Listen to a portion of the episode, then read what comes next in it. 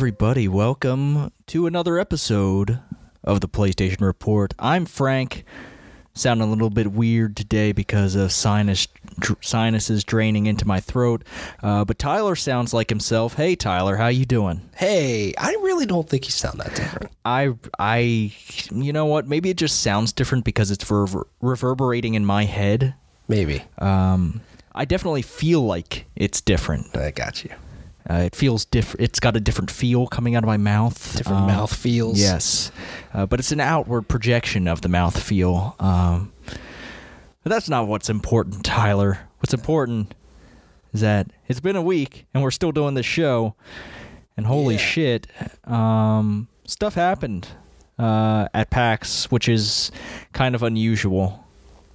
Like things Like being announced and released and stuff like that. Um, yeah, I went You- to PAX. Yeah, you were at PAX. How was PAX? I haven't heard anything. PAX was fun. It was fun. It was very uh, packed. Um, Yeah, the show floor you could not move very well. Um, more packed than when we went a few yeah, years ago. more, Oh, God. more, much more. Oh god. Um, yeah, it, it was. I'm not sure if there was more people there, but for some reason they decided it was a great idea to give so much floor space to Nintendo, Xbox, and PlayStation that they used every square inch of, with not necessarily just games, just a lot of props and stuff. Ah, I got you. Uh, and s- fucking Nintendo thought it was a great idea to put up a big screen facing outwards towards a walkway with Super Smash Brothers on it, so everyone would gather around and watch. Mm. Come on, Nintendo. This is this is not the place to to be doing that. Uh, people didn't come. Well, obviously, people came here to watch Smash. They didn't know they were coming here to watch Smash, but a lot of people just stood there and watched Smash for longer than they should have. Wasn't there some there was a Smash tournament? Wasn't it? Yeah, I think I think that's what was happening. But dude, I don't give a shit, man. Uh, that's not what I was there for. I was there to see games, and I saw a few games. Uh, Keith, our friend, saw a few games too. I I was wondering if I I should go. I should have recorded some a little something with him about that, but I guess that can be for another another thing. Drunkenly in a hotel room. No, no, no, no, no, no. He just saw a few Episode different six. things. No, don't go back that far. Uh. I would only recommend going back as far as a year and a half or so, maybe. Maybe. Um, but yeah, uh, it was it was a fun time. I enjoyed Boston. Uh, there was this party that was pretty crazy uh, that uh, was on the list of PAX parties, and it was a very different place, a, a club, as they Okay. call them. Um, yeah, it was. The floor was sticky. Oh. Um, yeah, I mm, I Oh. got out of there like the other guy stayed there for a while. yeah. I got out of there after like maybe an hour and a half. I was like, you know what? I've had enough of this, and my back hurts, and I need to just lay in bed. No slamming Irish car bombs on the bar. No, I. The only thing I, I think there, I just had a, I had a Jameson on the rocks. Mhm. That's all. I didn't do any mixed drinks really. Wow. No, I, I didn't drink all that much. Okay, that's a lie. I had a rum and coke uh, the first night, Mhm. um, but that I didn't get drunk. Gotcha. Was that the Uh, only cool party? Uh, yeah, I just I wasn't really into the partying. Mhm. Um, I did hang out with the uh, What's Good Games folks. Uh, they were playing a game of D and D with other people Cool. there. Uh, that was fun. Um, there was free food. Well, food provided by uh, one Andrea Renee. Mm-hmm. Uh, that was pretty good. Sweet. They had assassin ch- assassin's cheese tots. That's what they called them. That's awesome. It was uh, just cheesy tots with bacon. Mm-hmm. That was good. That sounds delicious. God damn. Boston has good food. Yeah, Boston does have good food. Uh, we found a Chinese place that was just around the corner that we ate at twice. Did Keith eat there? Yeah, he ate there. He ate Chinese food. Okay, so the second time he he went there, he got a fucking popcorn, shrimp, and fries. Okay. Yeah, that doesn't surprise me. we went to one Chinese place a few years ago and he got fried chicken. Mm. All right. I think he, he did try something the first time. I forget what it was. Mhm. You'll have to ask him, but Yeah. he did try something. Yeah. That's funny. That's Uh, cool. but video games, Tyler. I'll talk about my pack stuff before. Yeah. Oh, before we get off What'd the you subject play, here. big boy? Uh, I played a few things. Actually, my phone's over there, and I have the list of things. I'll get it. Uh, things I played. I do remember one thing. Um, Pacer. Uh, so Wipeout has been a thing. Uh, this whole genre of anti-grav racing games. Uh, I say Wipeout because this game looked exactly like Wipeout and played pretty much like Wipeout, although it seemed like it had a system of customizing vehicles, like there's going to pro- be a progression system where you can unlock better parts and stuff like that. Uh, so that could be interesting. That's actually coming pretty soon, I believe next week. Uh, that Whoa. game's coming out. Whoa. Uh, so Pacer, yeah, I, I played. Uh, obviously, it, it was multiplayer. It was a race. Obviously, the three other people I was playing with have not played an anti-grav racer before, and I beat them by about, say, 20 seconds. Oh, I was just sitting there waiting for them to finish the race. Uh, yeah, I, I'm not. I'm not here to brag or anything, but I've Yeah. played an anti-grav racer like Wipeout. I've played Wipeout a lot. This game looks a lot like Wipeout. Yeah, it's kind of worrying. Like this is pretty much Wipeout. Yeah. That's cool though. I mean, Wipeout's not being made, so why not? Remember the when we played Wipeout E3 like 2 years ago? Oh Just- man. I wiped your ass. oh yeah. Yeah. Yeah. That game's fun though. Yeah. I loved it.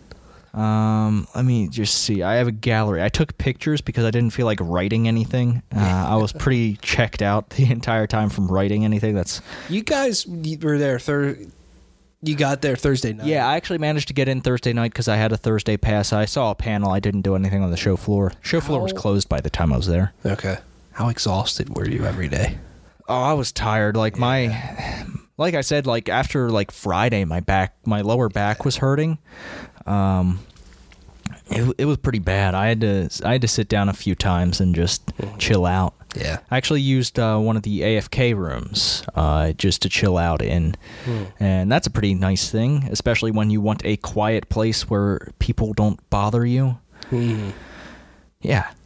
So shout outs to them. Um, other games I played uh, here I have Ember, which is spelled E M B R. They're going for kind of a mobile app service kind of kind of vibe to it. Basically, you are a for-profit firefighting contractor kind of thing where you take these contracts you're fighting a fire in a house and you're saving people out of the house it's co-op um, it's got uh, little interaction things like if you spray water on like electrical outlets and stuff you'll have to find a way to shut it off or you get electrocuted uh, the building starts falling apart as it as the fire grows and stuff like that um, it's it's pretty cool. I didn't get to play with anyone else. That game is pretty much impossible to play solo. I did what I could. Yeah. Um, I also played Rad.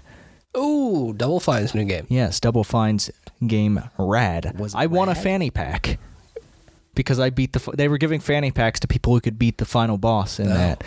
Wow. Uh, so you beat the game? well, not the, the final boss in the demo. Okay. Got you. Uh, so that game, it's pretty good. It feels good to play. Um, the yeah, it's it looks good. Yeah, I'm sure people have seen the art style. Mhm. Yeah, that's Uh, cool. It's interesting in the way that it grants mutations, which is kind of the draw of the game. You, after killings, like your experience meter is a rad meter, which is basically radiation. So you get mutations. I got this mutation that made the final boss very easy for me. Oh. The mutation was I lay eggs and I have monsters that fight for me. Oh, so you go. basically, I just ran around the boss while my little minions killed it. Yeah. But yeah, I, I, yeah, that game is. I'd like to see more to of it. Uh, yeah, Yeah. yeah, I'd I'd like to see more of it. Um, but yeah, I I had a fun time with this short bit I played there. Uh, I'm trying to think of other things. I checked out a lot of the tabletop stuff. I actually bought a mystery box of tabletop things. A couple of games are pretty short, and I think uh, I could I could organize a game with everyone if we got to hang out together. Yeah. And then the other game, I have to do a little bit of investigating on it. Says it's a longer game. It takes about an hour, uh, but we'll see about that. I also bought Okay, another tale from PAX here. So Keith and I were walking by the tabletop stuff. You know how they always sell like board game stuff like dice and stuff like that. Yeah. We we walk by, we see these giant, huge, huge D20s that are like about this, about half the size of my fist. Um, but they're pretty big. So we go over there. Uh, he he gives one a roll. Rolls a two. I'm like, come on, man, you're not doing this right. I pick up one. I roll a natural twenty, and damn it, I have to buy that dice now. So Yeah. I, I bought one. It was like twenty. Dice. It was twenty bucks, but it's a huge hunk of metal. Wow. It's got some weight to it. Yeah. It's good. That's cool. It's the black and red. Mm. It's a good combo. Yeah. Oh man, I'm trying to think of other things. Uh, I watched some games being played. Uh, I saw that Dangerous Driving Okay. from the former game. former Burnout folks. Yep. Um, that game looked good, although the way they were running their booth was fucking ridiculous. Because I stood in line and watched the same player play for about half an hour straight, Oh, and there were people in front of me, and I was like. D- does the person running this booth not know there's a line here to Yeah. fucking play the game? Yeah. How? What was the longest line you saw? Oh shit. Uh, so I was going to. Tr- I'm not sure if this was the longest line. Uh, I'll, I'll highlight some of the long lines. Uh, There was a long line for Bless Unleashed, which is a Bandai Namco uh, kind of game. It's a third-person action game. Okay. Um, but that looked interesting. Um, another long line was for Days Gone. A lot of people wanting to play Days Gone. Um, yeah, they had the whole big booth there for Days Gone. That's what Yeah. took up a lot of PlayStation stuff, wh- where they paid actors to be freakers Oh, for w- longer than they probably wanted to be. Yeah. But that's Jesus. exhausting. yeah, that mm, I feel. I'm not sure what they're getting paid, but I I'm not sure if there's enough to be paid Mhm. to do that for Yeah. PAX weekend. Did you watch any Days Gone be played? No, I didn't. I didn't bother. I've seen enough. Yeah. Um, yeah, there's there's other stuff too. Oh, there. Mm, hold on. I have another picture here of a game that's not on PlayStation yet. Not tonight. So this is basically like Papers Please, but for uh, but for Brexit, where you play as a bouncer. Okay. That sounds interesting. Yeah, it's uh yeah, it's one of those games where you have to pay attention to make sure you're following the rules and Mhm. stuff like that. It's pretty rad. Yeah. that sounds neat. Cool panels. Excuse me. Did you attend anything? Good? Oh yeah, I, I attended some really cool panels. So the first panel I went to that Thursday night was the improvised postmortem, hosted by one Pat Bear, Mhm. uh, where they do postmortems for games that don't exist. It's interesting. Hold on, I have to take a sip here.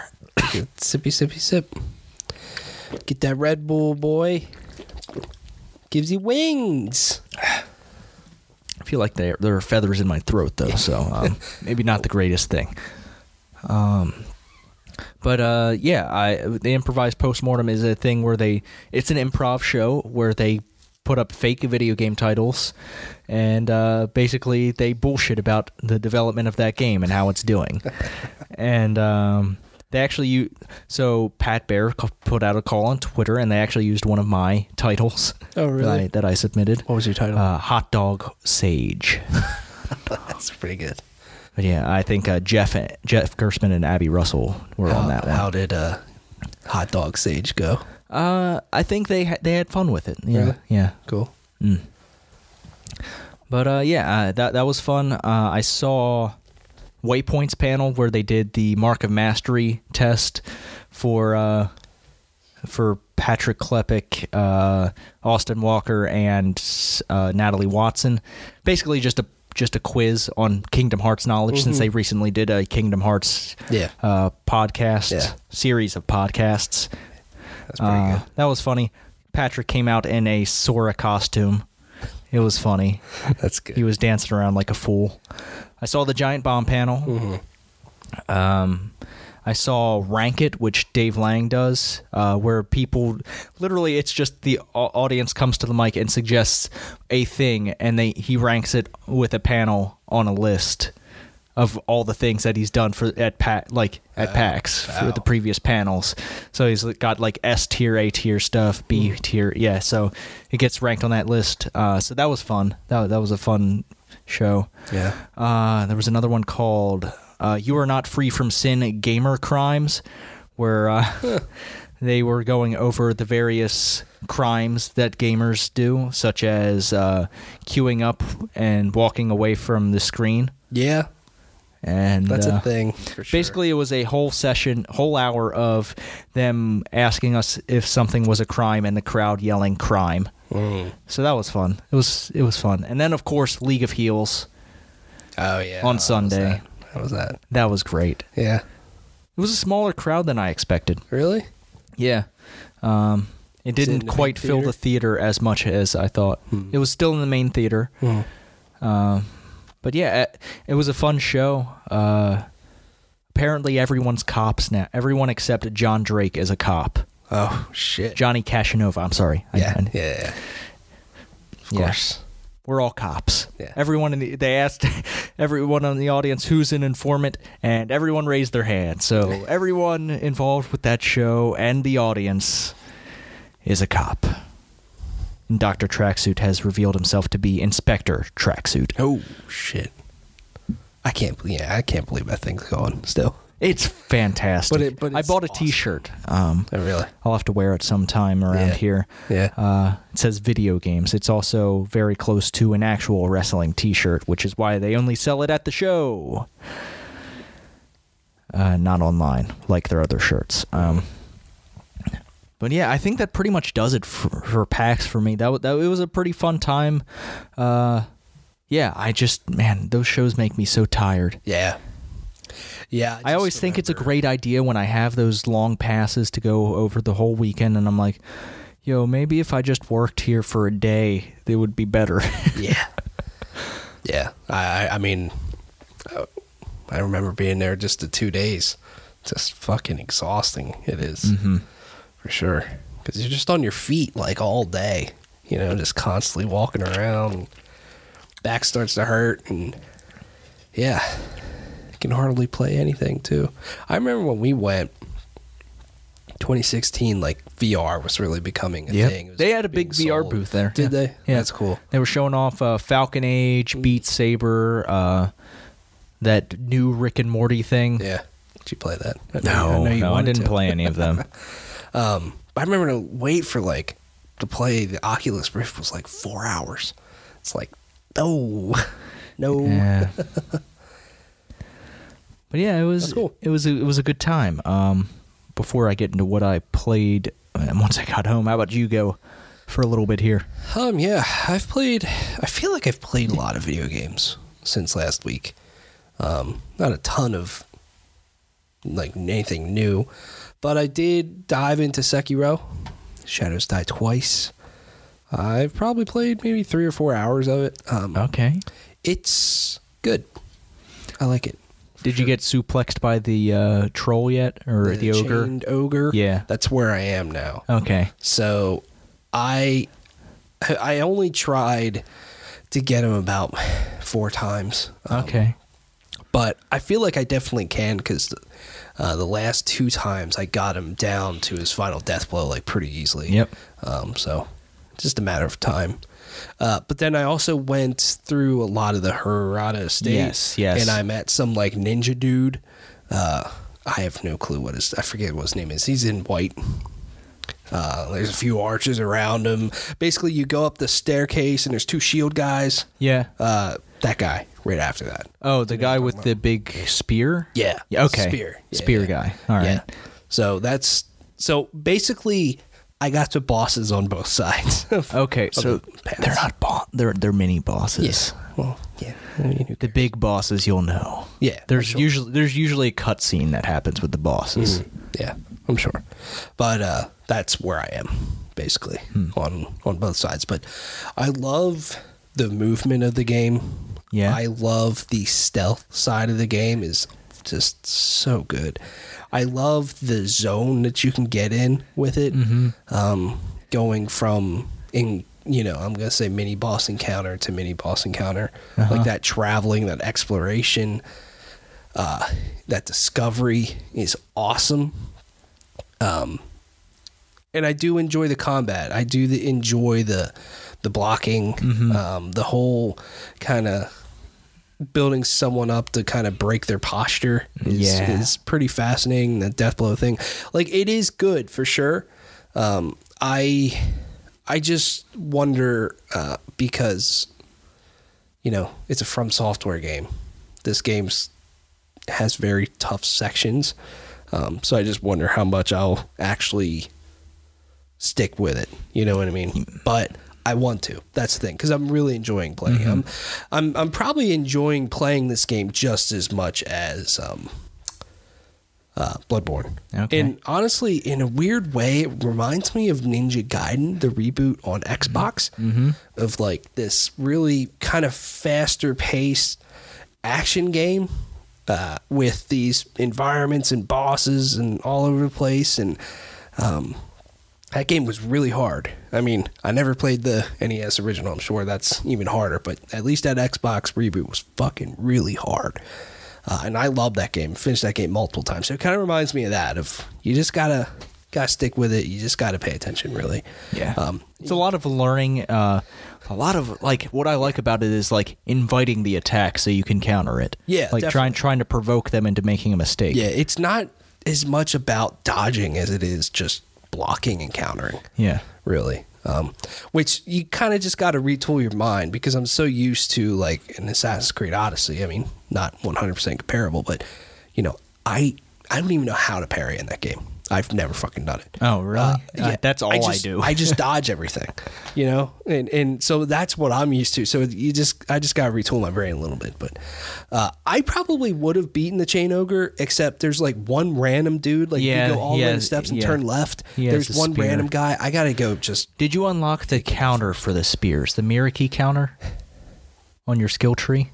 I have not unlocked skill tree yet. Oh, are you sure? You you must have earned a skill point. I have six skill points. I and I have no clue where to fuck to spend them. So Uh, do do d-? I think you do them at the uh, rest totem, the the totems. Yeah, and I, I th- there's nothing there for me. There isn't. Unless I'm I guess there's someone you need to talk to, probably. Probably. That's I I looked it up because I have six skill points. I'm like, how the fuck do I use this stuff? And I just looked it up, and it's just like you got to progress further in the game. So that's what I figured. I figured I just got to go further. You should have access to something by now. Yeah, I might have to look it up and dig deeper because I Mm-hmm. thought that myself. I'm like, I have all these skill points that I'm sure would help me in some maybe way. maybe. mm, okay. I don't know. Yeah. All right. But yeah, you, you're enjoying it so far, though. Yeah, Yeah. I, I mean, I think it is a, it is a fun game. It is fucking beautiful. yeah. I love the environments in this game. Like they're just they're so Mhm. good. Um, trying to think what else, but I, I do think the um, I mean it's a From Software game, so it's a little expected. Like the punishment for death is really brutal in this game. And I think. I mean, you're making progress to skill points, and once you get the skill point, it's yours. But man, like getting that cut in half, your money's cut in half. Um, I think it can be a little brutal just because of you know. I don't. I feel like going from like a mini boss to a mini boss is not overly difficult, and most of the time I can get from A to B pretty effectively. And with this sort of game, you know, you really don't know what's around the corner. So maybe you do get in that encounter and you and you fail, and then there goes a ton of progress that you just spent a ton of time making. That's that's my only gripe with it, but it's not. I don't know how big of a gripe it really is. But Yeah, but I, I think it's a little bit relieving too that is, hey, this stuff gets cut in half and that's it. Uh, rather than, hey, we took everything, but you can recover it if you go all the way back to where True. you last died. True. Like in a Bloodborne or a Dark Souls. I, I find that part to be frustrating, the run to your body kind of thing. I feel like at least in Sekiro, it's like, okay, let's just start over right now. yeah, and it is at least good that once you get skill point, it's yours. Yes. You know what I mean? And and if you and you really can and you uh, i'm not sure if you know where the merchant is uh, there is a merchant that you, since you're at the Chain Ogre, there's a merchant you should have access to right Yes. now. Uh, you can buy um, pouches uh, or purses or something like that, money bags that will Mm-hmm. Keep the val. Well, it's a li- you'll lose a little bit of value there, but uh, that money doesn't go away. It's stored in like a pouch. You know how they used to have like bloodstone shards? Yeah. It's kind of like that, but for your money. Okay, because I have like five money bags, so I Okay. could have put money in there. No, no, no. That those are worth money. You Oh. can buy more money bags, and they're items that you can use that'll keep put more money in your inventory. So if you want to like save up that way, and then use those when you're about to make a big purchase. Okay. All right. Just got to do some exploration. I did talk to a merchant that I bought information from. Yes. same guy. Uh, yes, Okay. he will eventually have inventory for you. Mm-hmm. Yeah.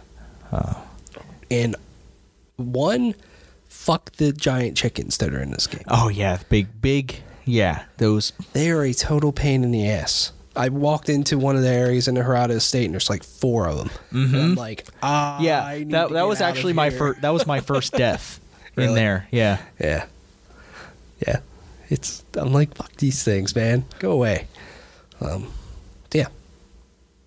How much are you you way further than me or Um, yeah, I'm a little bit further than you. Uh, so, um, as far as the Hirata estate go, and yeah, I, I am a little bit further than you. Uh, you have, so you have too many bosses in the Hirata estate that I've already beaten. Okay. Um, and I'm at the boss at the, I'm stuck. Well, I haven't really tried again, but there's a boss at the Harada estate that I'm that is next on my list. Mhm. And then as far as uh, the Ashina place goes, there is a mini boss. Uh, let's see, a really cool event that I'm not going to talk about. A major boss uh, to fight, and then uh, there's another mini boss right after that. That boss that's I think is actually a harder fight. Really? Yeah, it's mm, yeah. I will say it is hot bullshit, and people in the know will know what I mean. Yeah. It's it's a cool game for sure. I guess while we're on the topic, I mean a big topic that's been going around because of this game is difficulty Yes. in games and accessibility stuff. Yes. Um, basically, one side is like, no, a From Software like game or a game directly from these guys uh, doesn't need a difficulty mode, doesn't need an easy mode. Um, that's it's baked into the experience. The other side says, well, Motherfucker, just don't play it on the easy difficulty then. Like, if it's there, it's there for people that aren't you. yeah, definitely. Like, come, that, that's where I stand on. Like, easy, an easy mode has not ruined a video game. No, I don't think It's just so. another And- way to play it. Like, and if that's not the way you want to play it, then play it way the, the Yeah. other way. Yeah, and I, I don't. I agree with that, and I don't think if there was an easy mode in a from software game that would be an issue because, um, to me, for example, like Bloodborne or maybe even Sekiro, even probably Dark Souls, I would love to play through these games because I want to be in the environments and see the world. That's what I get out of it, not pounding my head against bosses over and over and over again. Sure, it's satisfying when you beat one. I'm not going to deny that at all. Uh, and and I like the fact that you just you kind you gotta build your skills and really start paying attention to the boss and their movements and all that stuff. Um, there's nothing wrong with that, but I also like if there was an easy mode, I don't think it would hurt the game. You know what I mean? Yeah. They they could straight up tell you like, hey, the best experience is playing through it. Um, you know, on normal difficulty, which is what we get. Like I think of it's it's not on PlayStation, but Cuphead. Like Cuphead, you there is an easy mode in that game. It's not overly rewarding because it's it's too easy and then you don't get certain things out of beating the bosses that way. But if you want to progress through the game, that's a way to do it. Um, but the normal difficulty is the way to play that game. And so there's both options. Like if you want to just get through the boss and see the game, you can do that. Yeah. But to get the most out of the game, that's that's how you should play it. You know. Yeah, but also like don't be an asshole to people who play things on easy mode. Like Mhm. there's like it, people are people only have so much time for games and Yeah. uh like to give someone shit for playing on easy mode that is actually literally one of the gamer crimes that came up. It's like, yeah, that's a fucking crime. Like stop fucking doing that. Stop giving people shit for playing games on easy Yeah. because if that's the way they want to play games, let them fucking play games like that mm-hmm. because games are meant to be eh, fun. I will fully admit that I play certain games on easy mode, and I enjoy that. You know what I mean? I don't have all the time in the world to just bang my head against a lot of shit. Yeah. Um, you know, but I get that there's some people who love to play games and they always go for the hardest difficulty, and mm-hmm. that's what they they enjoy. You know, when I play a Call of Duty campaign, I'll either play it on easy or normal. Most of the time, normal, but. You know, I just want to get through it. I want to shoot dudes. I want to experience the game. Um, yeah, and I'll I'll play people- him on hardened or veteran, and I'm like, okay, I'll play him that way because and you'll jump in at that difficulty. Yeah. you know what I mean. It's just options. There's nothing wrong with options at all. yeah, and yeah, it's ah, games can be for everyone. This- the idea that a certain game like should be inaccessible for some people is just bullshit, and I hate that kind of gatekeeping. Yeah. All right. Like I, I don't think a easy mode in a FromSoftware game completely ruins their vision for the game. That's just Yeah, it's just it's just tuned differently. exactly, exactly. Uh, let's see other things I played. I've probably dropped another, uh, probably fourteen to fifteen hours into the Division Two. Oh, Lots I've I've seen you put some it. screenshots up. Uh, Yes. How you enjoying that? I love this game. Um, it's got its problems for sure, but I I've just fallen in the trap where that's all I really want to do right now.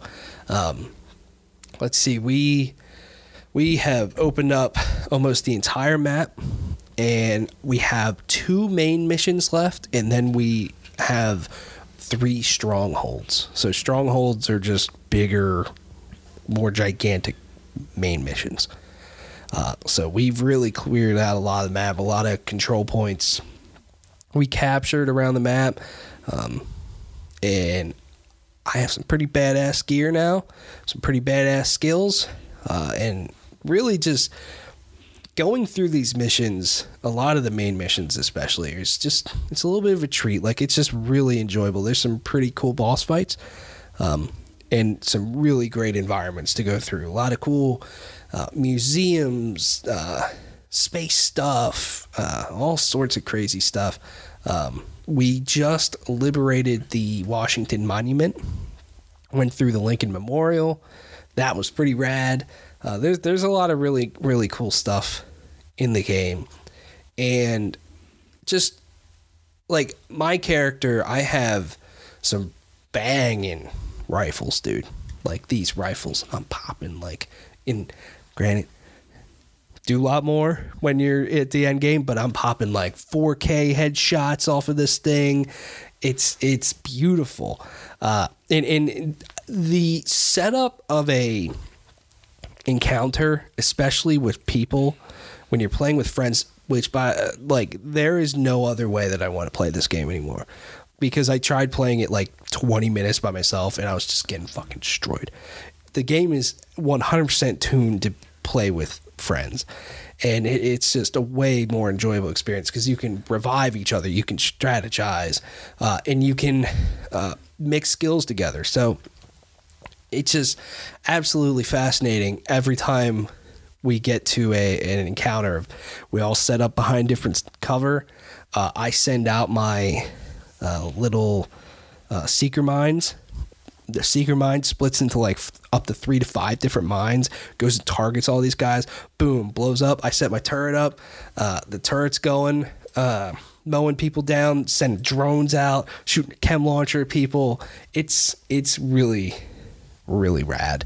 Uh, just mixing the skills and uh, so yeah, that's just kind of where where that game is. I'm up to level 24, so I'm almost at at 30, which is uh, what you got to get to to start the end game.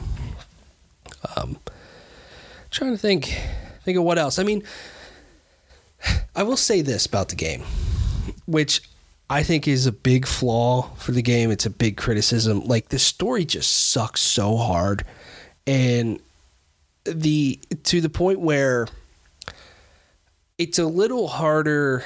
Even though like I'm I'm enjoying the gameplay and the environments. That's where it's at to me. The environments and the missions particularly. So everything in between just sucks ball sack.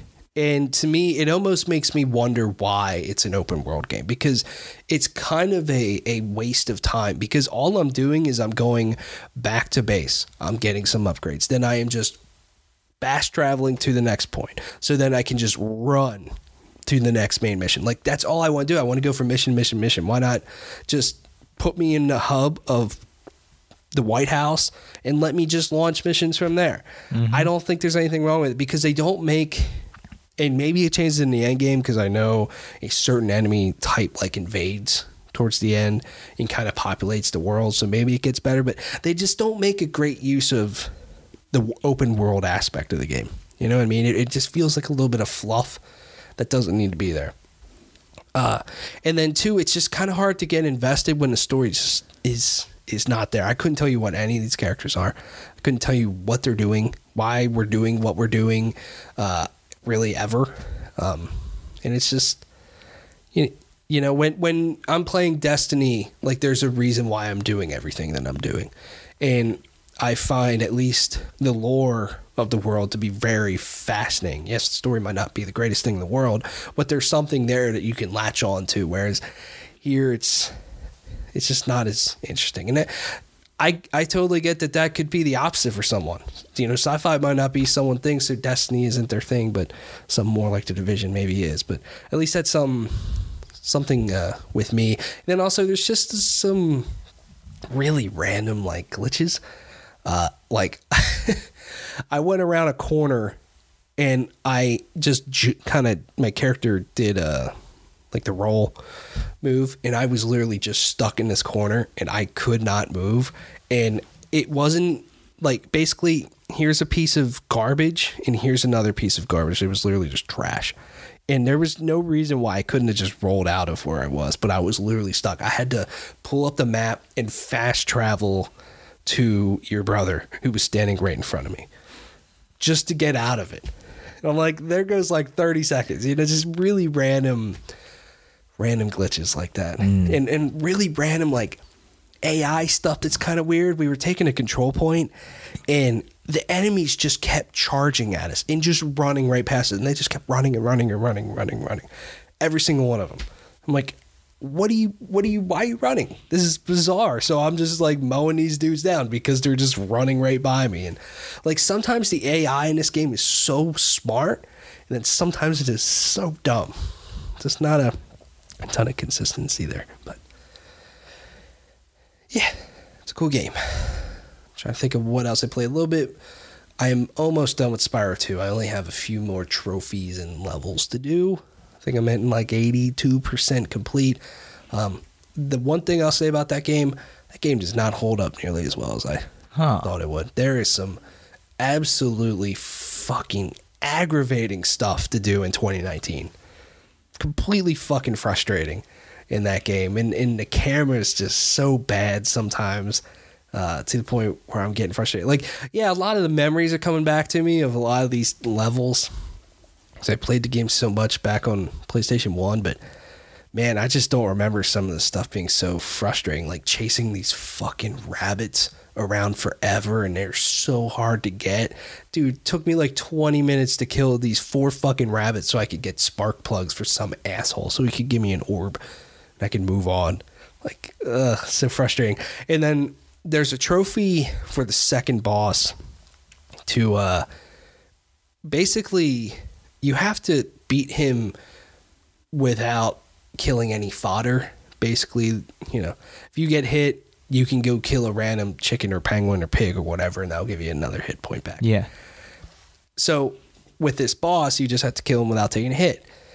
Okay, that's not too bad. Uh, except uh, this boss has this like laser cannon thing that can literally like track you, which is just so frustrating because, and then if you get hit, I think it's more than twice, then the fodder starts. The boss will then start eating the fodder. And it just keeps spawning over and over over again, all this stuff. So he, you could have him down half health. Maybe he got hit twice, and now he's back up to full health. You know what I mean? Because you're trying not to do any of that stuff. And Yeah. It was. I had 20 lives going into it. I came out with like seven Huh. because it was just pissing me off so much. Uh, but I eventually got it. So yeah, go try to finish that soon. That's all I've played. I believe. Okay. What else have you played, sir? Um. So, I missed the F1 race in Bahrain. Uh, from what I heard, it was a pretty exciting race. Uh, but I w- since that happened, I got an itch to properly set up my racing wheel, and so I did so. I got some caster cups for my wheeled chair and a anti-slip mat for the pedal. Yeah. Uh, set my racing wheel up on my desk, and I played a few racing games. Um, of course, Gran Turismo Sport uh, was one of them. Uh, I also played Project Cars 2 and F1 2018. I like racing cars. I like driving Yeah. fast. It's pretty cool. It's very fun. I will say though, I do prefer to race the. F- so in Project Cars 2, I'm racing the. F- well, I race for my. I started a new career and started out in the Formula Rookie, uh, and I just like open wheel racing. Uh, I tried to drive in uh, Gran Turismo Sport. Uh, I think I was driving a Corvette, and God, I just couldn't. Like it was just not. I wasn't feeling it. Yeah. I, I was not feeling driving a Corvette. Uh, it's, it's just I don't know. It's something about those open wheel cars and just Could you tell the difference yeah in, in driving them? yeah, That's cool. yeah. It was it was really cool. Uh, but yeah, F1 2018 is what I I've been playing mostly uh, today. Um, I'm at I'm at the German Grand Prix and I'm I'm having a lot of fun with it. I will say those F1 cars behind the, on a racing wheel, it is just fast. Mm-hmm. Like it is a lot of fast action. You are doing a lot of work on that wheel. Yeah. I imagine you also have to have incredible focus. Yes. No distractions. You can't have a cat walk in front of you while you're racing. Nope. Because that means bad things. Yeah. Uh, thankfully, I was on a straight and I could just pause it and remove the cat. yeah. But yeah, I'm, I'm having fun with that. Uh, Are you leading the points? um, I can't remember where I am on the. I'm not sure if I'm leading. I'm up there. Uh, I'm currently leading the race. I had to save mid-session to get here today, uh, but I'm not sure about the pit stop situation. We'll see. Rain's supposed to clear up. I think it, everyone's going to go for one last stop for the until the end of the race. Probably put on the mediums. Yeah, the thing I love about the F1 games, like you really feel it when the rain's coming down. Yeah, It definitely feels different. And yeah. I, I had to don't do I had to do half a lap on uh on my so, on my slick softs uh, Yeah. in the rain. yeah, like and- if you don't pit change tires, you could be really fucking Yeah. Yeah, it's cool. I did about half a lap and put some intermediates on, and I'm I'm good. Yeah. But yeah, it's I, I think I found like with the wheel now, my skills have regressed since I since I've mostly been playing on controller. I am now in a place where the races seem very tight and competitive, That's good. and uh, like mm, I, I like overtaking, especially with the DRS down long straight into a hairpin. Yeah. Oh my god, I Feels love good. it. Yeah, braking late and mm, mm, trying not to lock up. Yeah. I'm working on peeling away the assists. Okay. I'm I'm taking off ABS 1st Mhm. Uh, it's there's a lot to do on that controller though, especially with uh, if. So I'm still dri- driving automatic right now. I need to get used to just driving with uh, ABS off, and then I think manual's gonna be my next step, and then I'm gonna slowly tune down the traction control Yeah. to a point where I it just feels real. Yeah.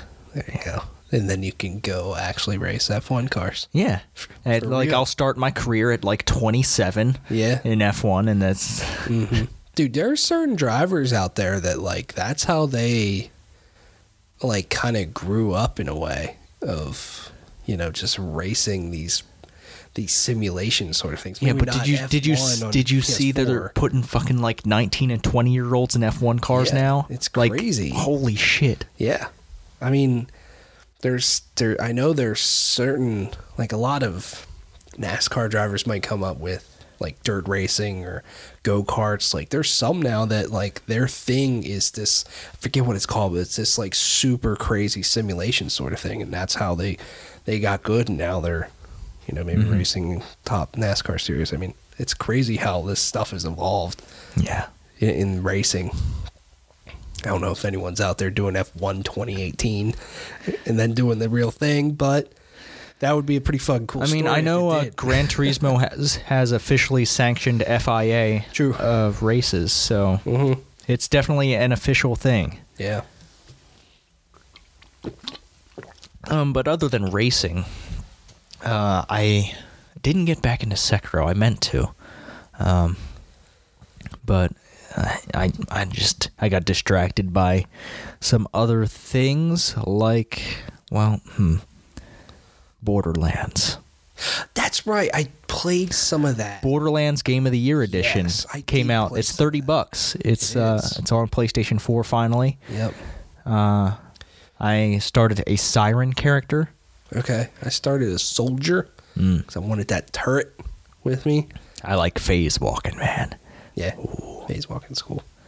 Yeah, I didn't get I didn't get started till like 10 10:30ish or something. It was really late last night. Basically, I I one I forgot how slow the beginning of that game is. It's real slow. Yeah. But I'm kind of at the point now where you're I'm the game's opened up just a little bit. Like you're getting multiple missions from people Yeah.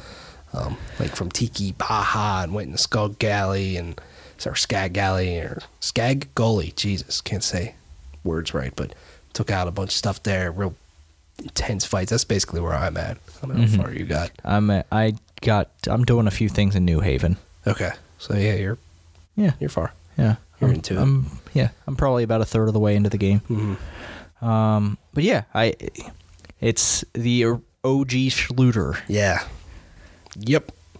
Um, some things hold up pretty well. Other things I I'm not sure about. Yeah. Like uh, I don't know. Especially the opening. The opening is way too slow. Yes. That doesn't age very well. Story's not as good in this one No. compared to other Borderlands games. and I, hmm, I don't, I don't necessarily like the characters all that much. Like, I don't know, like the characters don't seem to mean much. No. Nope.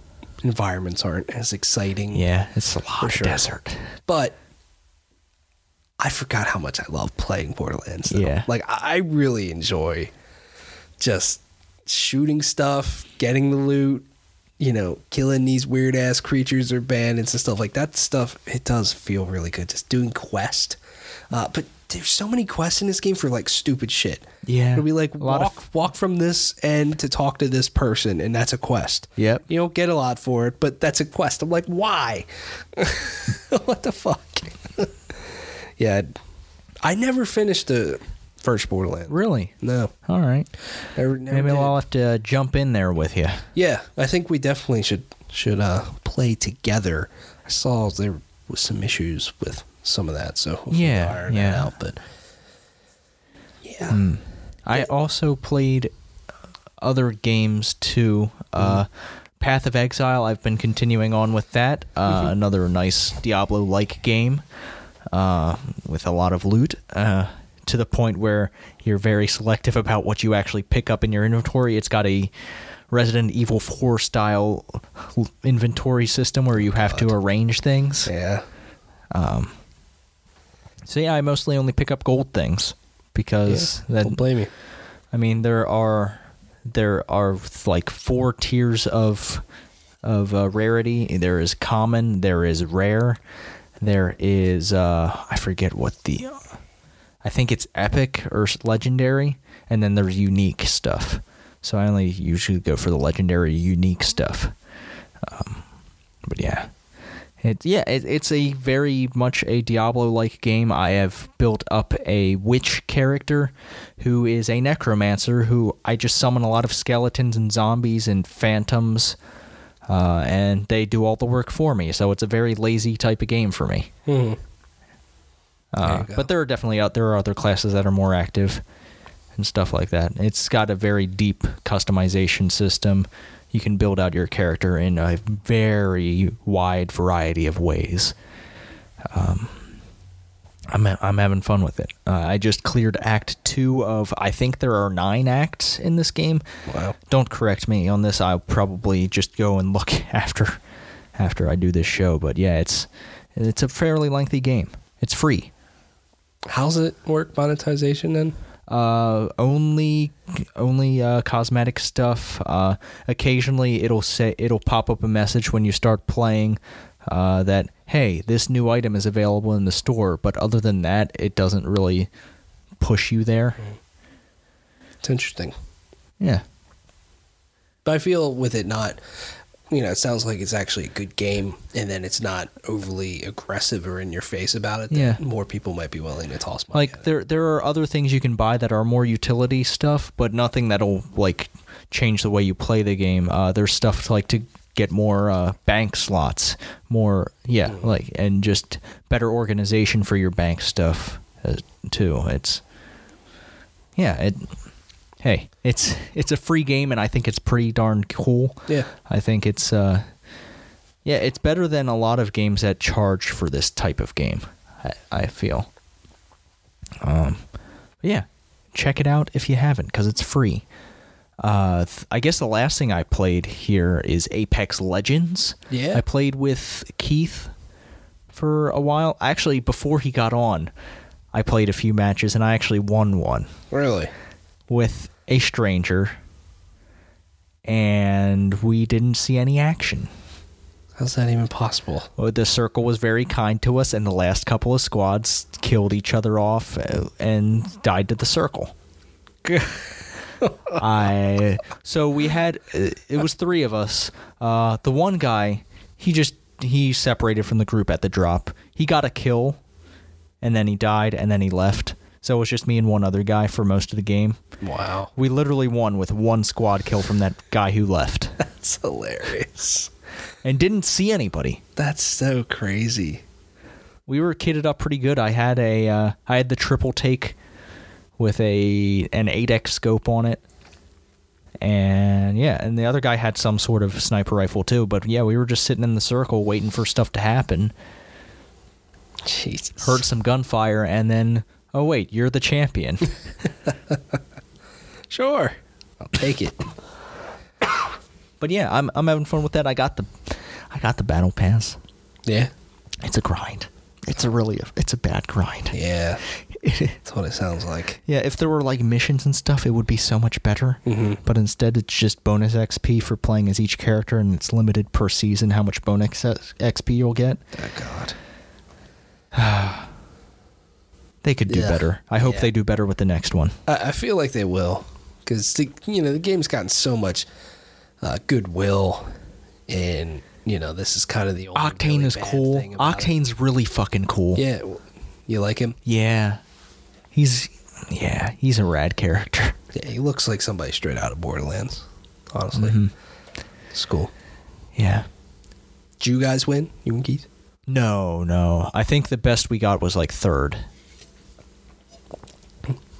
Right on. Uh, but yeah, it, we saw quite a bit of action. Uh, yeah, I I like that game a lot, Yeah. and I will continue to play it. Uh, but that does it for the games. It's a lot of games, dude. Yeah, lots of games. Games from PAX, home games, They're all the games, and games that got us that are uh, probably being played in excitement for games coming out later this year. Borderlands 3. Holy fuck. Yeah. That Gearbox presentation at PAX sucked, but holy shit, Borderlands 3 is coming. Let's just talk about that fucking PAX thing that they had. Fuck it you. So awkward to watch. Like, I don't give a shit about your onstage magic, Randy Pitchford. Oh my like, god! I cannot believe how long that magic segment was. I, and then I also just couldn't believe he did the magic segment. I couldn't believe how much he was on stage just because of where he's been. in well, the they didn't take questions from the audience, so there's probably That's a safety net there. That's true, but oh my god, that was just awkward. And the whole board game thing was just weird. Uh, their whole vibe was weird. They did like this live like trailer reaction to their own trailer on stage, which was like okay. Mm. And then they had technical difficulties, which Yep. yeah, it happens. Like I just I, I, I so right at the end they they announced Borderlands 3. Showed the trailer. Trailer was super jittery the whole time because they were having technical difficulties and he's just like that's not what was supposed to be. How about we play it again? Everybody's like, "Yeah!" so they just played the fucking trailer again. Like, could you imagine if that happened at E3? Of like this trailer was jittery, so like fucking Shawn Layden comes out. He's like, "How about we just play the trailer again? Here's God of War 2. And I don't know. Hmm. That would just never happen at a place like E3, but just because it was Gearbox and PAX and Randy Pitchford, it just it, it was funny, it was entertaining, but man, it was awkward to watch. yeah, but the big news is Yep. Borderlands 3 announced and releasing this year. September 13th is the date attached to it. Uh, th- this leaked on like April 1st, which made me skeptical. But then it was later confirmed. Uh, yeah. I don't really understand why they didn't announce the date that day. Yeah, it doesn't Because make sense. it's a few days later. Yeah, I mean the place was going fucking nuts because they're finally showing this game off, and if it would have ended with bam September thirteenth, place would have exploded even more. Yeah. Um, I mean, the place was going crazy when just Randy Pitchford showed his jacket that just had a three on the back of it. It's like that, that's all they had to do, but yeah, I yeah, I the, it seem we haven't seen enough from the trailer to suggest what kind like what kind of changes they may have made for Borderlands 3. yeah, Uh, that's what I'm most interested in, in seeing what they actually did to make it different, or see if they learned anything from, say, other games that have been out over the years since Borderlands 2. Uh, I hope they have seen some things and how games are being made, like what? like service games as a service. I hope they understand that, hey, Borderlands 3 could have some legs if we decided to, hey, maybe do a live game kind of thing. Or maybe like just have a content strategy that keeps people coming hmm. back to Borderlands 3. Yeah. Because that's what I thought like was maybe missing from Borderlands 2 is like sure there were the DLC, but once you've done all the content, you've done all the content. And there was nothing on the horizon. Yeah, I agree with you on that. I think a live a- live aspect to this game would be awesome, but at the same time, I don't know if I necessarily need it for Borderlands. Like, I enjoy Borderlands for doing missions with my friends and building up these different characters. That's what I want out of Borderlands, not necessarily these live events that are happening all the time. I, I don't know. Like, if I want that, I can go play Destiny. Mm-hmm. That that's just where I lie. Like I'd rather have in call me kind of maybe old fashioned. Like I just want a brand new Borderlands experience. Multiple planets though. This, this Yes, time, multiple worlds. which is exciting. There, so it seemed like certain things they are doing very traditionally. Of like, there's four new Vault Hunters. You can mm-hmm. you can pick, so you're not creating your own character in this one. I know there's some complaints about that. I am one of like character creation has never been something I enjoy in games. So, like with the Division Two, I made my guy look stupid, and I probably spent less than five minutes doing it. Mm-hmm. I probably spent f- less than five minutes creating my character in Destiny. I was like, the dude has slick hair and he's got a cool eyeball. I'm done. You know, I, I, I don't. I know. I know. I know. Like that's like a very core experience for some people, and that's awesome. But you know, just I want to choose a character. I, I'd rather not spend time thinking about it. That's where I Yeah, there, there's something to be said to like having your characters be your characters. Like in, Mm-hmm. Yeah, if you're I making a game, yeah. like these are the characters that are in our game, and that's it. Mm-hmm. But I think for like Borderlands Three, I, I think for a multiplayer game, there there is something to be said about expressivity. Like, so in Borderlands Two, the customization kind of sucked. It did. It like did. it was skins, Yes. like, and I guess you could change the head or something like that. Like, there needs to be more. Mm-hmm. Yeah, there there just needs to be more in Borderlands Three. Like, you need to be able to make, say, I, I don't know, like Armor, Say if one of the character classes is a boner, like your boner looks different than my boner. and- Yeah, yeah, I agree. I I, mean, I would I would totally agree with that one. Or, or really like, yeah, like how serious we are about customizing boners. But um, it sounds like gun customization is going to be more of a thing in this. yeah, and too. it looked like there's possibly a crafting system. Mhm. which I think is a smart thing for Borderlands to add. One of my favorite things from their initial trailer is that there's guns with legs on it. How fucking awesome is that? That is so Borderlands. That is so cool uh, to me. Um, so you could buy. There's multiple editions you could buy. Um, you can get weapon skins for the legendary Butt Stallion. Butt Stallion's back. Yay! Um, but one thing that feels a little traditional, like they did with Borderlands One and Two, and maybe the pre sequel. I don't remember.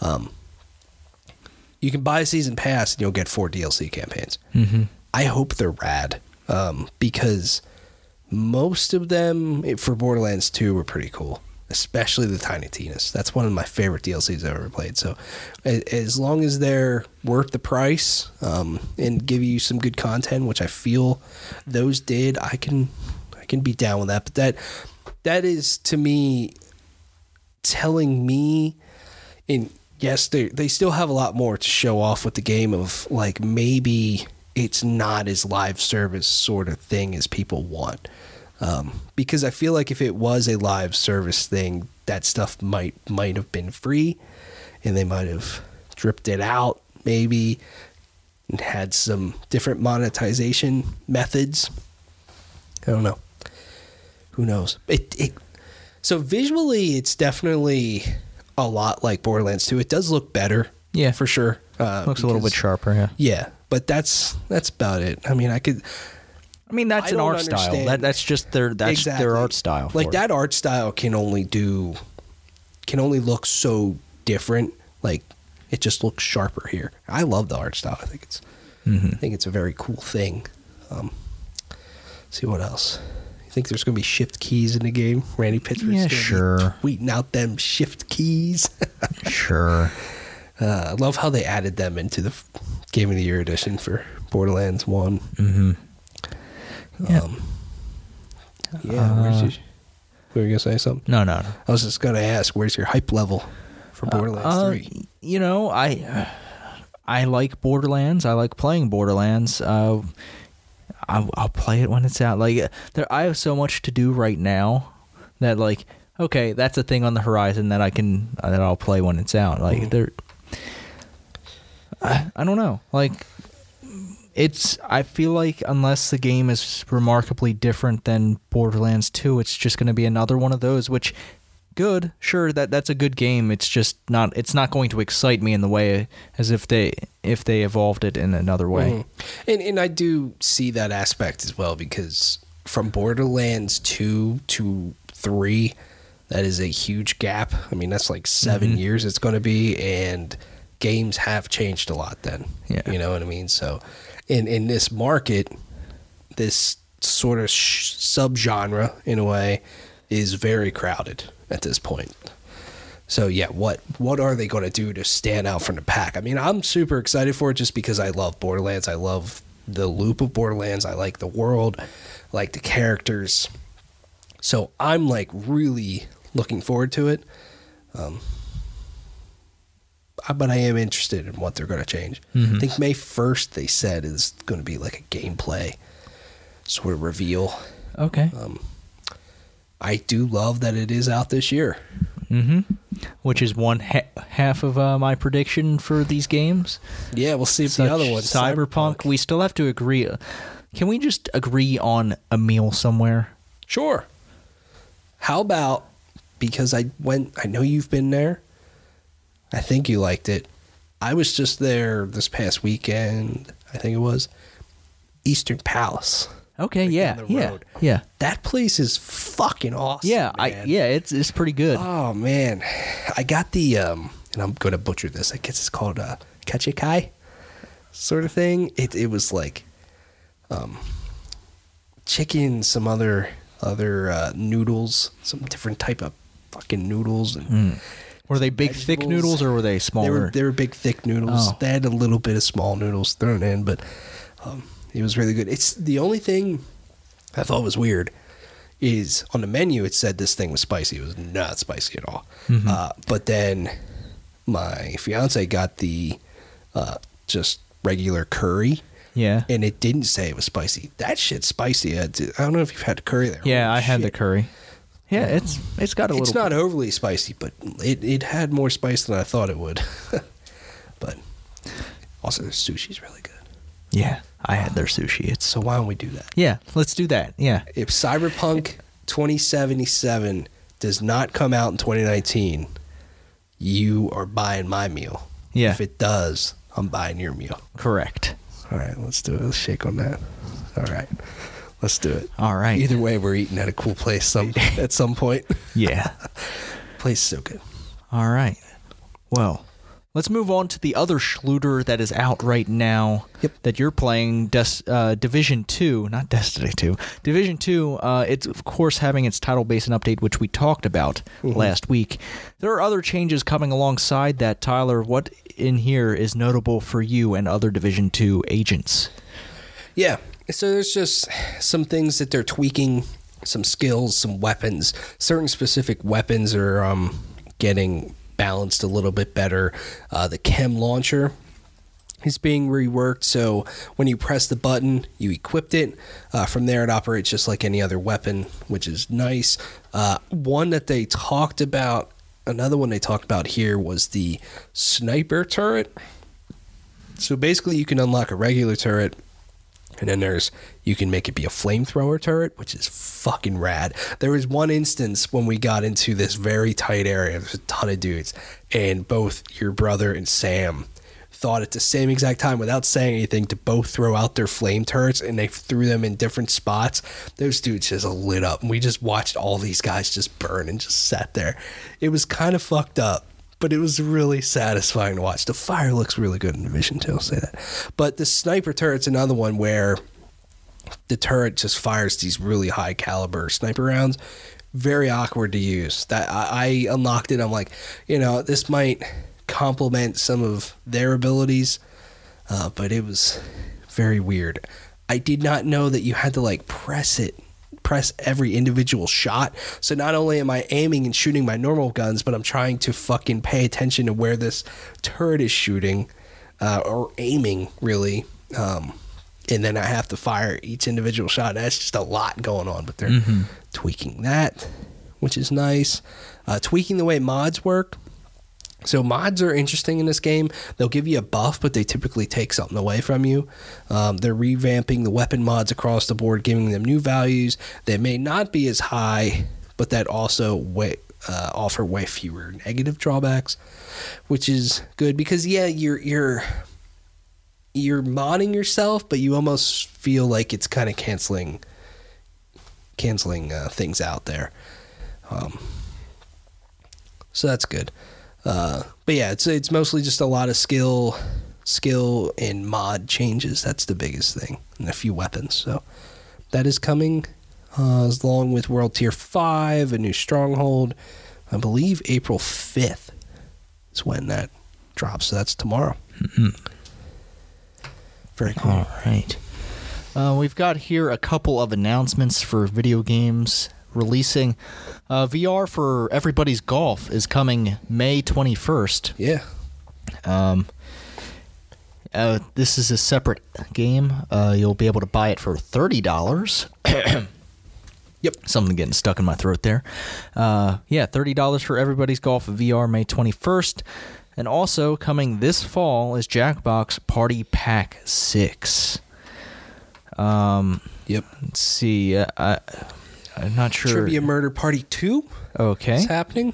Um, new questions, dastardly new mini games, cursed gifts, weird new ways to die, and enhanced audio features. On- Um, yeah. And then Mm-hmm. they didn't really say much else besides some hints on what the other games might be, and they are keys, mirrors, wigs, swords, daddy issues, and fun. Huh. I wouldn't Weird. imagine these games would be fun. Yeah, Fuck. I know. Man, that just blew my mind. I know. But cool. Another one. God damn. Um, an important piece of news for everybody out there on the PlayStation. You should know that now there is a refund policy for PlayStation digital p- purchases. Uh, so, according to this new policy, uh, you can have a pre order refunded before it's released. Uh, you can have digital games um, refunded if you have not downloaded them within, I want to say two, yes, two weeks. Um, Yep. but yeah, Something. I it's mean, something. There, There really wasn't a, a wasn't- policy. You literally have to call customer service and beg Yep. before before this. But yeah, now there is a there's a thing for if I have my DualShock 4 plugged in and turned on my PlayStation 4 and I accidentally buy a bunch of shit I don't want. Yeah, you can refund that now. Yeah. Um, yeah, I mean it's it's better than nothing, and with Sony also not selling the um, game cards for digital purchases in store anymore. I mean, at least this is another way to uh, appease people a little bit with that, I guess. Yeah. Um, so yeah, no gifting though. Hope that's Yeah, that's something they get around to. That's got to be something like it doesn't make sense why you can't do it. Yeah. Like it's it's Yeah. a problem that's been solved by other people. yeah, definitely. But hey, better than nothing. Um. Okay. So, in a little bit sadder news, if you are a fan of Drive Club, uh, Drive Club's to be delisted in August on PlayStation Network, uh, and it's shutting down next year. Yeah. Yep. Uh, I'm trying to see when next year it's shutting down, but it's yeah, Drive Club's dying. Yes. and that is the fate of a lot. Uh, what's going to be the fate of a lot of uh, always online games like this? It's yeah. I I wonder where. I wonder how long they keep the Destiny One servers on. I imagine there's still people playing that more so than Drive Club. Honestly, I, I sort of forgot Drive Club existed. Drive Club had potential though. When I did play it, I did enjoy it. Um, but man, that game had a rocky launch. Yes. Uh, really bad server problems and all sorts of stuff. And it was also delayed for like a year. yeah, it was meant to be a launch game, wasn't it? Yep.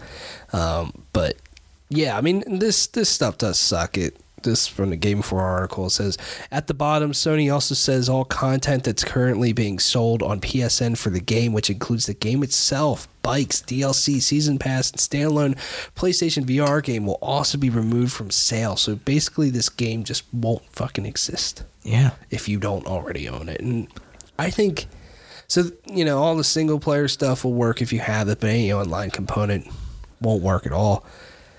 I don't know. I, I, I get shutting the servers down, but completely removing the game from I wonder sale, if this is going to be a. PT situation where if you own it digitally, you won't be able to re-download it. Yeah, I don't know.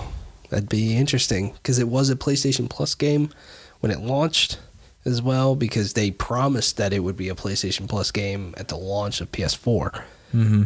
but that didn't happen. But yeah, I just think, and, and I know it is a weird situation too. Like Evolution Studios, who made this game, was a first party studio. It doesn't even exist anymore. Mm-hmm. Um, kind of got absorbed into uh, Codemasters, which makes Frank's favorite game right now, F1 2018. They also make they also make the Project Cars. Yes, they make no, they they make Um, Project Cars. Are you sure? hmm. They make Dirt, the Dirt games.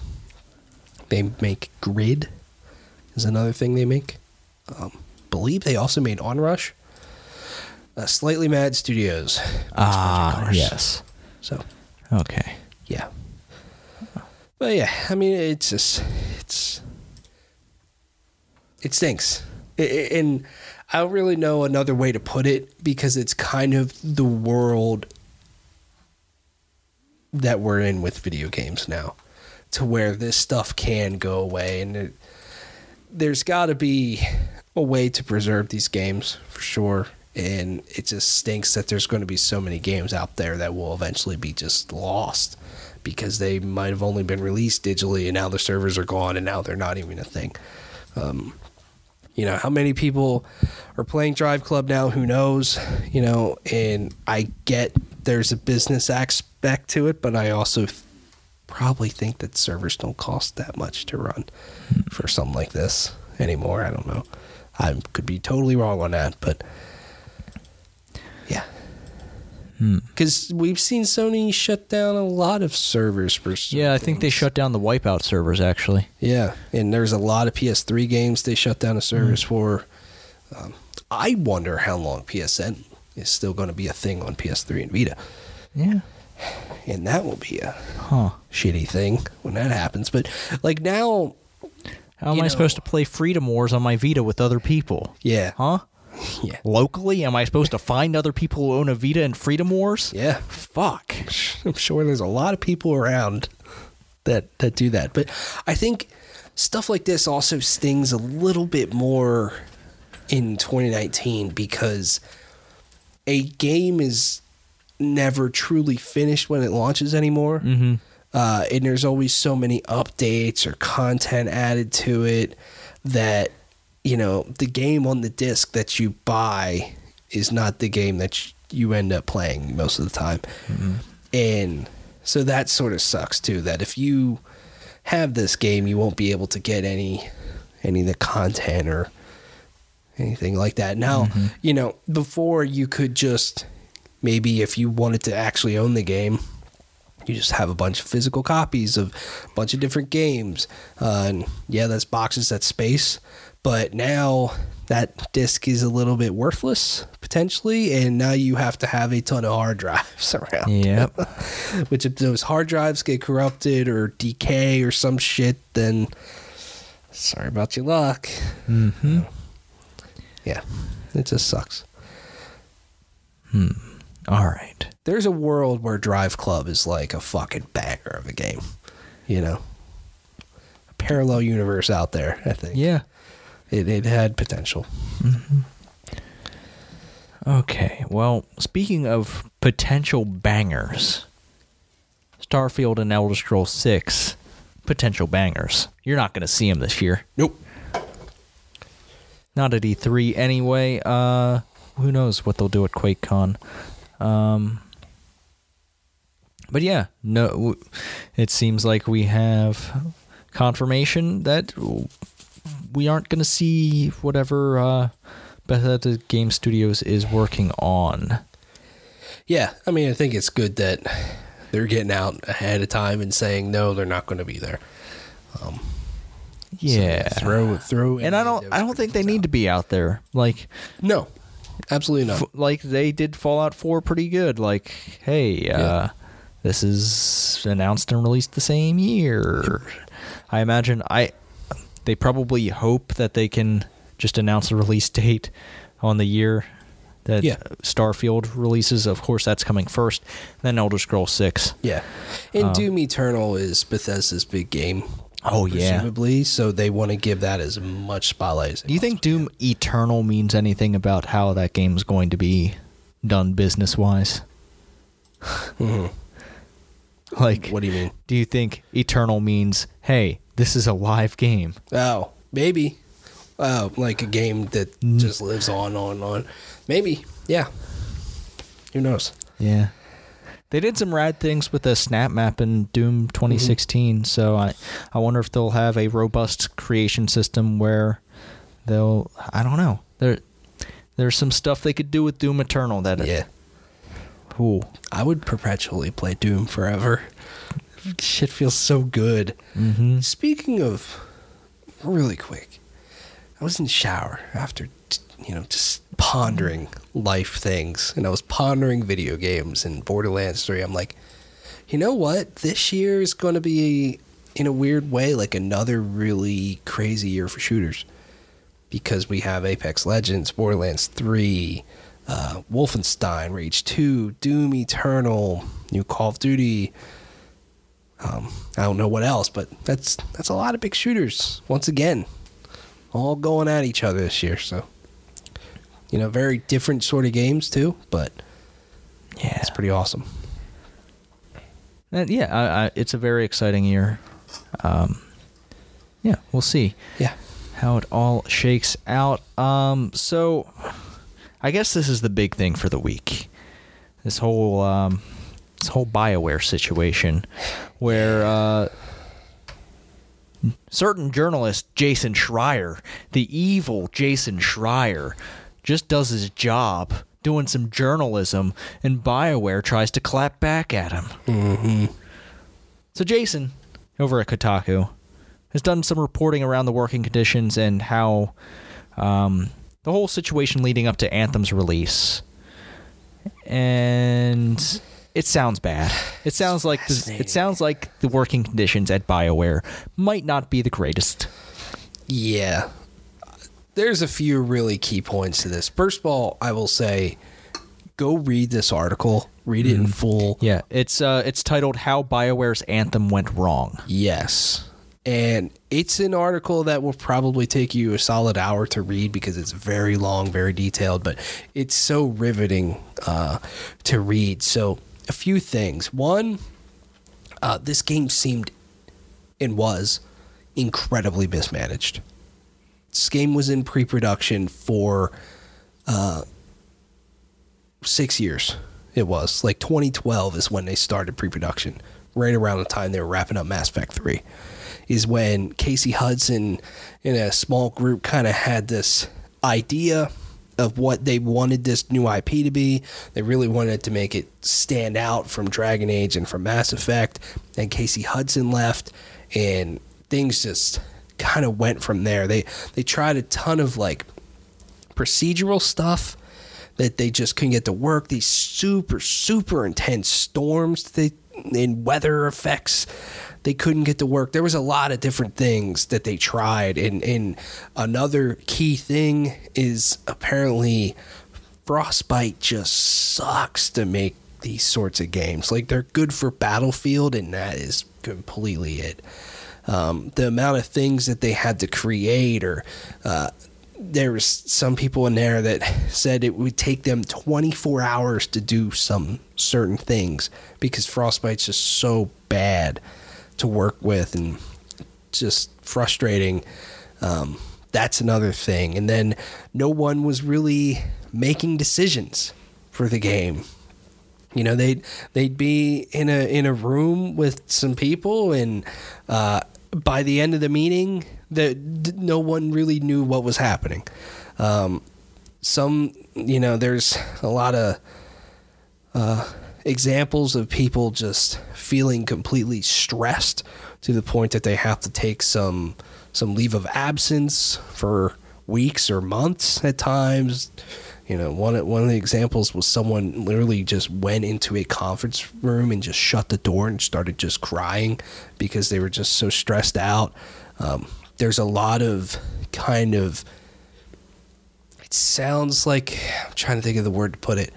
Like there was three, three now two different Biowares. There's Bioware Edmonton, Bioware Austin, and Montreal. Montreal has since faded into EA and shut down, so now it's just Austin and and uh, Edmonton. But they were they even internally they very much constantly like Edmonton thought they were the hot, the top dog. They were the hot shit, uh, and then Austin was below them, and Montreal even further down. Um, so a lot of senior management at Edmonton would say we got to do this. Austin would try to execute on it and said it this is not working, and then Edmonton would kind of blow them off, sort of thing. And just really poor management is what it kind of comes down to, it seems, and that sort of infighting sort of sucks. Here's the most mind blowing thing to me. Well, there's two mind blowing aspects to it. One, f- they took flying out of the game several times to where they they felt like they couldn't get flying to work s- well and they kept changing how it works and then the uh, environment and level design people would constantly have to be changing the map uh, because of how the flying works so they took it out of the game several times they took it out of this game one time and Patrick Soderlund, uh, you know, high executive at EA at the time, no longer with EA now, came to Bioware, played it, and was like, "What the fuck is this shit? This sucks." Just, you know, summon that up pretty much. And he's like, "This is not what you promised me." Then uh, they reworked it for a few weeks, put flying back in the game, and then he played. He's like, "It's fucking awesome. Like, where's this the time?" E E3 2017 rolls around. That's when Anthem got revealed. It was not even called Anthem. It literally days before it was actually called Beyond, but they couldn't get the trademarks and other things for it. So they literally changed the name, and there were so many people in all of Bioware that had no clue what the fuck the game even really was, uh, because the game was so unplayable and it was in pre- production for so long that at that E3 demo is when they really found out what they were trying to make. And then the actual game was in production for 12 to 16 months. They got into 2018 and there wasn't a single mission ready. Like, that's. and, when you put it that way, the game was in production for 12 to 16 months, full out production. It's actually somewhat remarkable what they made mm-hmm. in Yeah. that short of time. Like, imagine if it was managed a lot better and they had two, three years of full production.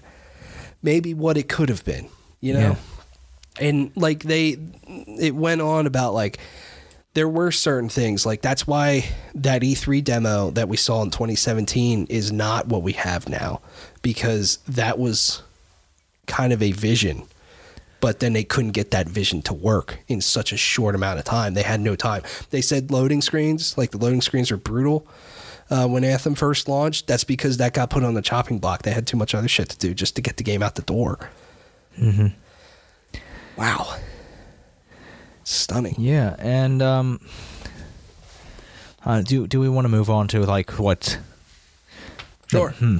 So this report goes out.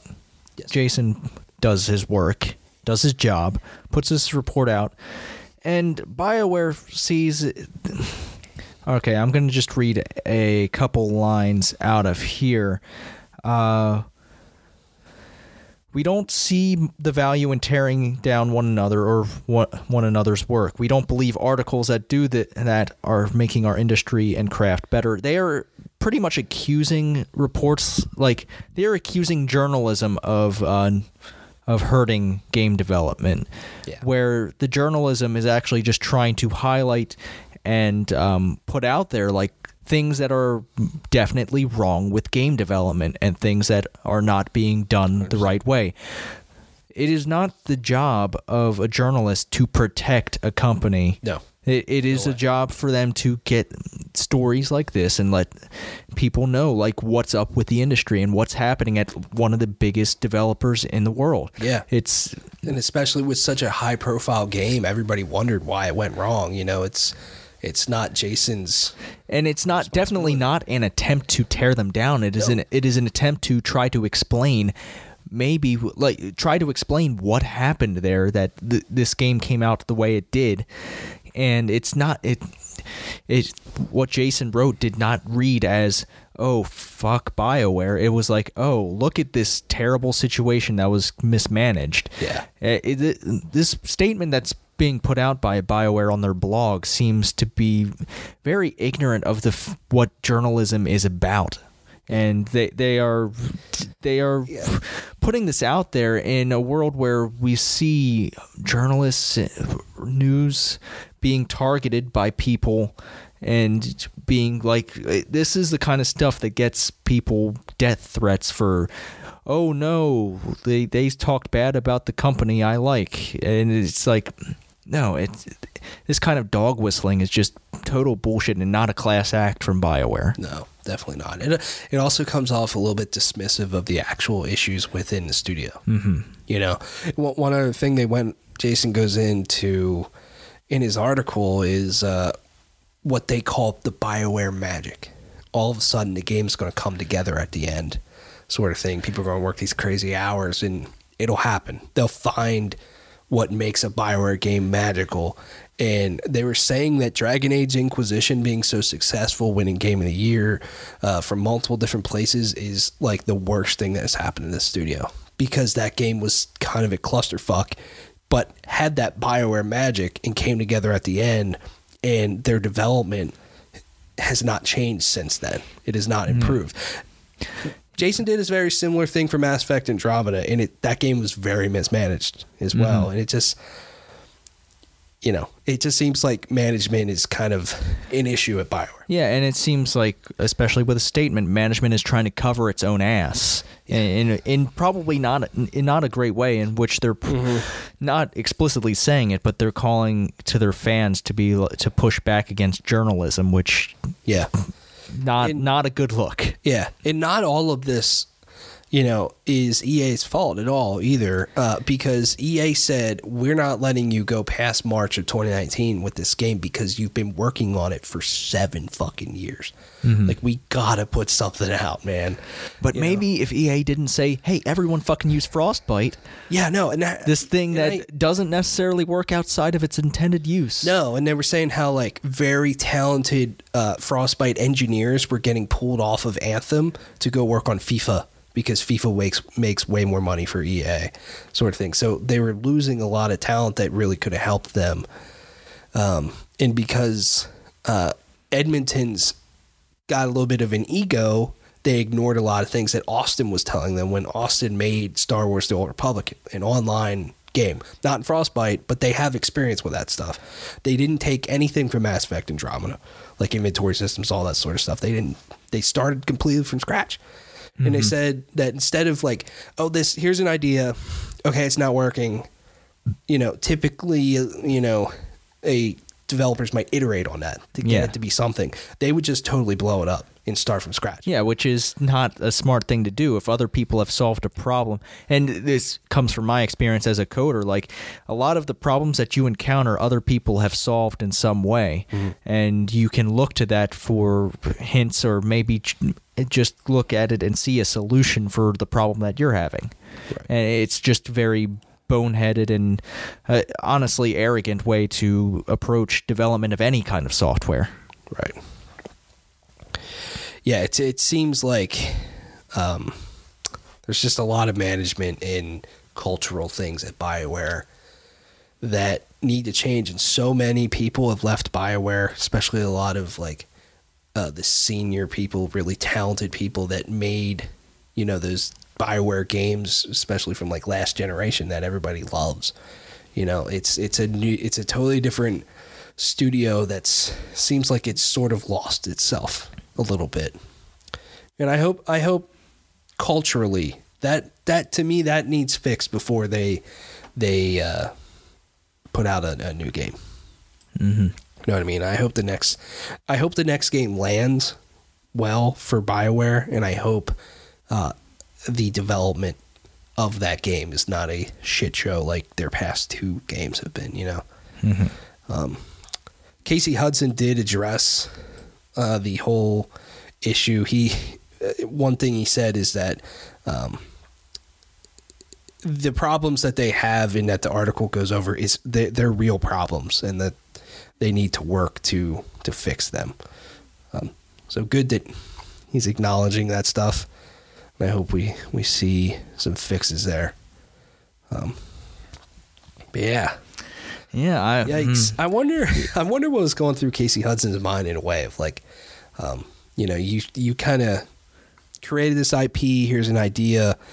here's ideas, you know, but he wanted to go do something else, and that's what he did. And then he comes back, and IP he kind of created is just completely on fire. Yeah. You know, and like it, it's it's very interesting to see what happens to Bioware. It's going to be very interesting to look at what EA does with them over the next year, especially in the transition to the next generation of consoles. We'll see. Yeah, we'll see. Like, is are they going to bring Anthem forward to the next generation? I know it's it was released this year. Potentially, we'll have consoles next year. yeah. We don't know for sure, but it could be as early as next year. Do like what happens? It, it's going to be a very interesting thing to follow, mm-hmm. and yeah, just keep your eye on it. Like the the Bioware's created a lot of things that I love, that you love, and mm-hmm. it it would be unfortunate. It would be very sad to see Bioware go down because of mismanagement and not.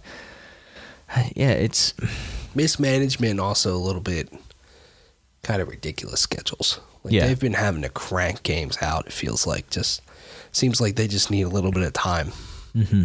you know, to to figure themselves out before they can figure out the next thing they're doing. Which uh, and also mentioned. Well, they said they're making Dragon Age 4 next, but Dragon Age 4 was kind of in development and then completely shelved uh, to work on Anthem. And then Mike Laidlaw left, who was leading the charge on that. So Dragon Age 4, what it might have been, is probably a totally different thing now.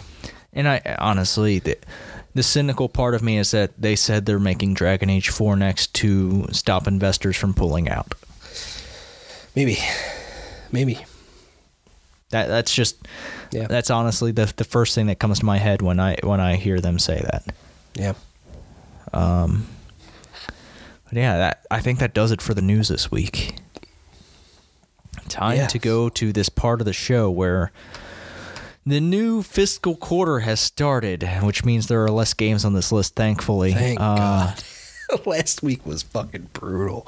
I'll get a start. Well, it was the last week of the fiscal It was. quarter. Yes, it was. So here we go. Shit. Uh, Anger Force Reloaded is the first game on the list this week. Anger Force Reloaded is an action-packed, vertically scrolling shoot 'em up that pl- pays homage to 90s arcade classic. Ooh. This high-octane experience is set in the 19th century human world, witnessing the outbreak of robot of a robot rebellion. There were not robots in the 19th century. No, What? definitely was not. Uh, next up is Beat Blaster on PlayStation VR. Beat Blaster is a high speed VR game about shooting and running where everything happens to the beat of the music. An original mix of styles with each level offers new challenges. Um, since this is in alphabetical order, I am assuming they just didn't get it on the drop here. But Borderlands Game of the Year edition is out on PlayStation 4 Yes. this week, so you can go pick that up for thirty bucks uh, and play the OG Schluter. Uh, but next on the list here is Far Lone Sails. Coming to PlayStation 4, traverse a dried out seabed littered with the remains of decaying civilization. Keep your vessel going, overcome obstacles, and withstand hazardous weather conditions. Where will this journey take you? Are, the, are you the last of your kind? Hmm. Next up is Modern Tales Age of Invention on PS4. Paris, 1900. During the World Expo, an unknown force kidnaps the brightest minds of the century. Step in- into the shoes of the daughter of one of the captured scientists. Follow the captor's trail and thwart his evil plans. Hmm. Next is Monster Dynamite on PlayStation 4. Boom, bang, crash. Cheeky monsters everywhere. Place your explosives strategically on stacks of crates, scaffolding, and logs where the little critters are sitting. Light the fuse and bring them all down. All right. Yo, those those monsters just sitting there and you're just blowing up their chairs? Yeah. Fuck. Seems pretty brutal. Next up is Power Rangers Battle for the Grid. PS4. A modern take on the 25 year franchise, showcasing stunning graphics and an original story. Pit current and classic Rangers and villains against one another like never before in 3v3 tag battles. Test your skills online against friends and players from around the world for endless replayability. I wasn't allowed to watch Power Rangers as a kid, I just never got into it. So but I was allowed to watch Dragon Ball, which is strange. yeah, I don't know why there was a difference there. Uh, next, we have Sephirothic Stories. Shendoa, a world protected by Sephiroth. This that's just strange. Yeah, now it's weird, because man. Sephiroth is. mm. However, with the power of the world tree beginning to wane, countless people have been transformed into monsters. With the world on the verge of destruction, an unlikely band sets out on an adventure. Next up is Scorcery. PS4. Scorcery is a fast paced local multiplayer sports like game set in a tournament of mystics. Gain control of the ball, shoot it at opponent runes, and defend your own with smart maneuvering, tight controls, powerful spells. Sounds um a little bit like Pyre. But Perhaps. it's probably nothing like Pyre. And finally, this week we have Sword and Fairy 6 okay. on PlayStation 4. Sword and Fairy 6 is an RPG set in a stunning world of Chinese heroism and fantasy come to life. Embark on a journey to uncover ancient secrets and slumbering beasts in a world torn by warring factions and deception, while customizing your party and weapons to your heart's desire. All right. You can watch Glass, which is all right. Yeah, it's alright. Um, the Kid Who Would Be King, you can watch that too. Mm. Seems like a really dumb movie. Yeah. That's uh yeah, short list of games this week. Um I don't know, man. Yeah. It's okay though. There was some meaty news. We've played a lot of games. Yeah. I want to get into that Elder Scrolls Blades beta. I want I just I kind of want to. Yeah. I'm curious about it. I will I will say. And Elder Scrolls on a phone, that's just, that's an interesting concept. Yeah. Yeah, it is. Um but I think that's going to do it for us this week. Tyler, what are your plans? I'm just hanging out, doing stuff. Shindig. What you going to be playing? Um, probably some Sekiro. Might try to finish Spyro 2 because I'm in the last world. Only have a handful of levels left, so might try that. Maybe Division. Okay. What about you? Uh, I'm gonna go home and finish that race I started before I came here. I've got uh, probably 30 laps to go. Um, I'm gonna play some more Borderlands, some more Sekiro. Uh, yeah, I'm, man, there's other stuff I want to play too. Um, so Surge just came out oh, well this week for PlayStation Plus. Yep. Well, it didn't come out. It's free this month. So that that's another game that kind of has my eye. Oh, wow! I need to get back to that Call of Duty 4 veteran run, where I'm going for the platinum Mhm. in one run. We'll see if I can do it. Yeah. Yeah, it's a yeah. I'm sure there's other things that we'll talk about next week that we played that I didn't list here. We'll see. Um, yeah, that's going to do it for us this week. If you need to get in contact with us, you can do that via email at PlayStationReportPodcast at gmail.com or via Twitter at PSReportPodcast. Give us ratings, reviews, tweet us screenshots of your reviews. Yeah. Uh, share us with your friends, and if you need to find me, you can do that at the Arctic Sloth. If you need to find Tyler, you can find him and his YouTube channel at Plugged On Vids. Tyler, you got us tickets for Avengers Endgame. Or, uh, Oh, yes, I Yeah. did. I bought six tickets twice just because did you get? Did you manage to get the refunds for the? I did. Yeah. I did. I got refunds for the early one, but they were selling out so fast that I'm like, I just have to pull the trigger and just buy tickets. Yep, and yep, yep, yep, yep. comes. I mean, but Uh-huh. ended up getting way better seats. Nice. The 10 p.m. So that's when we'll see it. All right. Probably after we record this next week, maybe Um, it comes the 25th, April 25th. twenty. Oh yeah, um, not Yeah. well that week. Weeks. The yeah. Okay. So Cool. Yeah, buddy. Looking forward to it. I'm excited. I'm just glad I saw all tickets were on sale when I did and looked when I did. Um, it, it was it was really it was really quick. It was really crazy. There was at 7 p.m. when we were originally going to see it. There was like six seats all in a row, decent spot, and I'm like, bam, bam, bam, bam. Uh, hit add to cart.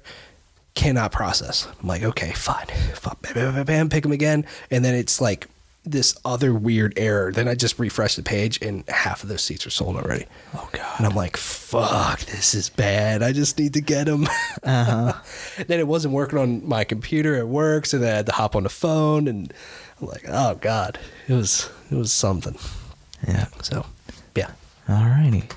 Well, we'll see you all next week. Until then, be good to each other, play your video games, and rub your dick with that chicken. unless you don't have a dick, of course, because we we love everybody here. Um, just eat some good chicken. Just rub some chicken on yourself. Yeah, just yeah, do that. I guess or Yeah. don't. Let us know in the comments, which there are none of. Bye. See ya.